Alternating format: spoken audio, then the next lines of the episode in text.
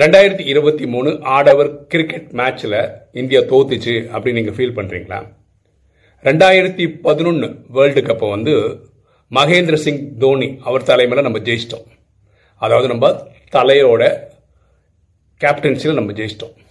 ரெண்டாயிரத்தி இருபத்தி மூணு ஃபைனல்ஸ் வந்து ஆஸ்திரேலியாவோட டிராவிஸ் ஹெட் அவருடைய பங்களிப்புனால அவங்க மேட்ச் ஜெயிச்சிட்டாங்க. அதாவது ஆஸ்திரேலியாவோட தலைனால ஜெயிச்சிட்டாங்க.